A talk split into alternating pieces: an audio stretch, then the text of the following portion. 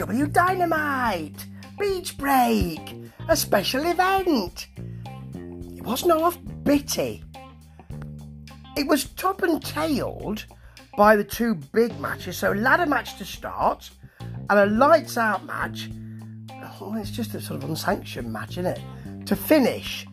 And in between, was quite a lot of toing and froing. Not really, it didn't seem exciting. First of all, the set, which, you know, we have a big sets for Beach Break in the past, and um, this was two moth eaten looking sun loungers with umbrellas on them. A real sort of afterthought. It was almost as if we haven't got any set dressing. Go out and get two sun loungers. Well, there's two in the back. Yeah, bring them in. They're a bit moth eaten. Go, go on. It was a bit like that, really. Um, yeah. First match though, Sammy versus Cody. There's some booze for Cody Rhodes. So what we what I did notice was there were lots of people on, on Twitter saying, "Well, he's not very popular in the back" and all that kind of stuff. We start with Sammy and Cody in the ring, so you don't get to see Cody Rhodes' rather grand entrance. Yeah, yeah. It's um. There's a reason for that, I reckon. And there are tall ladders all over the place. And because we've got an interim TNT champion, who is Sammy, was it Cody? Cody? Is it Cody? Yeah, anyway, I've lost. I've not really been that bothered, to be honest. You've got two belts hanging over the, the hanging over the ring. Why do you need the two belts? Are you saying, well, because it's an interim belt, we need a. Well, why isn't the the belt the interim belt as well? You don't need a new belt just because it's an interim belt. Just call the belt the interim belt and then change it back when it. That's what they do in boxing, isn't it? I don't. What? Anyway, my question is what can you do with a ladder match? What can you do that's new? There's not much you can. So they did the spots that you'd expect, but just higher and bigger. Early on, we've got a nice cutter from uh, Sammy Guevara over the barricade, which is lovely. And then the action really picks up with the Cody Rhodes vertical suplex off the tall ladder. He was sort of three quarters of the way up it. Huge. Huge. And then Guevara does even better, jumping from the top of one ladder to Cody Rhodes on the other, hitting a cutter. It was beautifully done. If it hadn't been, it'd be very, very dangerous. Cody hit the crossroads from the ladder, top of the ladder. They, um, not the top of the ladder, but you know, they both hang off the belts at one point. And then you get Fuego del Sol coming in because he's friends with them both, and Cody thinking, "Don't want this," attacking him, getting him out of there. There's a there's a GTH on the outside from Sammy, and then JR says, "This is Ladder Mania." Don't say anything with the word mania on the end of it because it that would be the yeah. Everyone's a bit quiet when he does that. That's the competition. Okay, there's a senton from Sammy Guevara from the top of the ladder through Cody and the table on the outside. That is right. And that's extraordinary as well. And the end comes where they're both on the top of the ladder.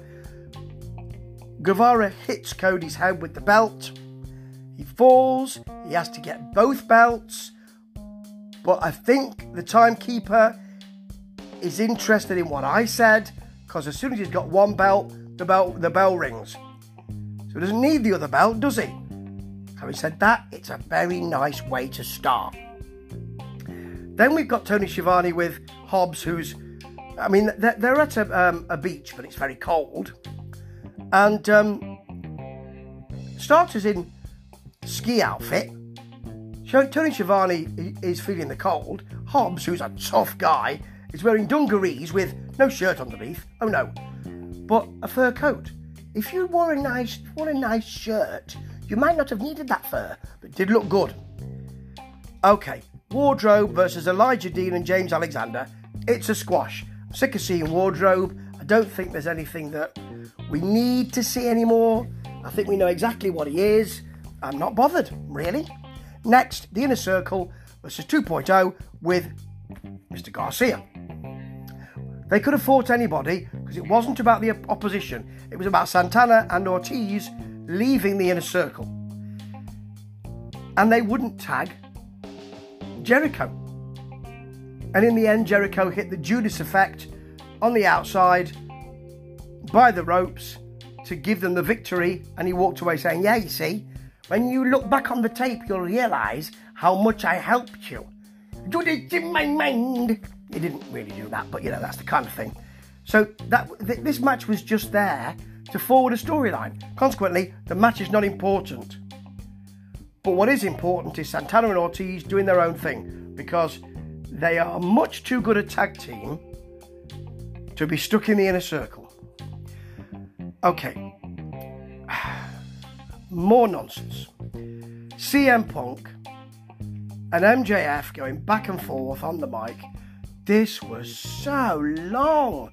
You could have gone and made dinner and come back and they'd still be doing their not great chatter back and forth. it wasn't as real as Eddie, so Punk was sure that MJF was going to do his kayfabe stuff and not throw some real stuff in there. The kind of stuff he can't really cope with, it looks like. In the end, it got a bit, well, let's fight now. And out came F, F out came, came um, uh, Daxon Smash, Cash and an Axe, FTR, and out came. Who else came out? Uh, well, it was the Pinnacle anyway. I thought they they'd done. I thought the Pinnacle were no more. I thought that was a a bad idea that had been forgotten because it denigrated MJF and made sure that he wasn't the heel that they wanted him to be. But here they are again. Here they are again, happy as can be. I wasn't happy. Okay, next. This is actually alright. Oh, one thing I, I, forgot to say. Of course, they beat Punk up because he has to do that. I'm so injured. Oh, I'm so injured. I've taken a power bomb from Wardlow.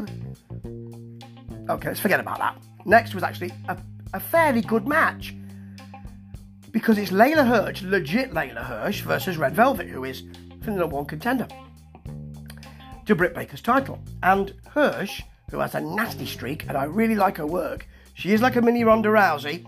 I think there's more to it than that. She goes after the arm, and really, Velvet didn't get any work in here.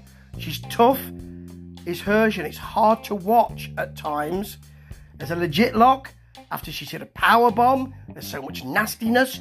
She wins in the end with a roll up, gets a handful of trunks as well. Didn't need to do that. It's kind of just showing us that I can be sneaky as well. Afterwards, she's run off by Statlander. Oh, you naughty Leyla Hirsch. Well, you know, she's not been getting the the kudos she deserves and the TV time, so this nastiness is doing that for her. Great. It was tough to watch. It served a purpose it served a purpose in a better way than that trios match earlier with the inner circle. And I like watching Leyla Hirsch because she's a damn good wrestler. Here's the House of Black. Now, this is not, I mean, I suppose you'd do alright on the high street. I mean, it wouldn't be the kind of place that I'd go to for my clothing options, but you know, if you just wanted to look that way, it's not like the House of Gucci, is it? But there's Malachi Black of the House of Black coming out and doing the usual, mm, I am very mystical. And he's really playing it. And do you know what? It doesn't quite work because it's the kind of thing we've seen before. It's the kind of thing, it's, it's not like James Mitchell, but it's that kind of thing, you know. It's been done since wrestling time immemorial. I mean, you know, watch any Kevin Sullivan from early on. It's all there. Then Brody King comes in with a more standard delivery, and he's better. Oh, here comes Sammy with his cue cards. Don't all cheer at once. God, why are they not dumping this? He won the belt earlier on. He could have come out and done a nice promo. He's there with Fuego del Sol. It's so boring. He's got rap music playing in the background. And the crowd are thinking, I'm sure, can we see what else we've got? which would be Britt Baker. I told you that was this was bitty, didn't I? Told you it was bitty. There's bits and bobs all over the place. It didn't have a flow and it didn't seem like a real event.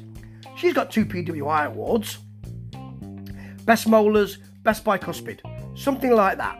It's not exactly that, but you know. So she does quite a, a, nice promo, but it is a bit long. And then we've got Vickie Guerrero screaming, and Nyla Rose saying she wants Ruby Soho next week. Well, ask your manager, says Tony Schiavone. He has a point. Bits, bits, bits. And now we've got the lights out match. Cole versus Cassidy. They have previous. It simmered quite nicely. That's good. A lights out match is just an unsanctioned match, so no rules, false count anywhere. I don't know. Danhausen makes an appearance at one point. He doesn't do anything, just turns up. It's good to see him in AEW. Not sure he's been signed yet because he has got the leg issue, hasn't he? I'm not sure if that's if he's ready to fight yet, but this match became a bit better the more it went on. There was a nice Cole DDT earlier, and then they went through an announce table. They're through oh, they've gone through the announce table. Yeah, yeah. The Cole fish hook to Cassidy was nice, and then he put the trash can on him, kicked it, that was good. He uses the chain to wrap around him and pull him into a backstabber. Very good Cole work, very nice. Of course, Cassidy goes for the fire extinguisher, but he's hurt his hand, it's bleeding, and he's really holding it, so maybe maybe something's happened to it. He really was favouring it for the rest of the time. Then we had some shenanigans, which we didn't need. Brandon Cutler is taken out by Wheeler Yuta. Fish takes out Wheeler Yuta. Chuck takes out Fish. The Bucks take out Chuck. Beretta and Romero take out the Bucks. It happened in about, what, two or three minutes. It was not necessary. It was nonsense. In the Ferrari, Cole hits a low blow, which is, of course, his uh, ending of choice.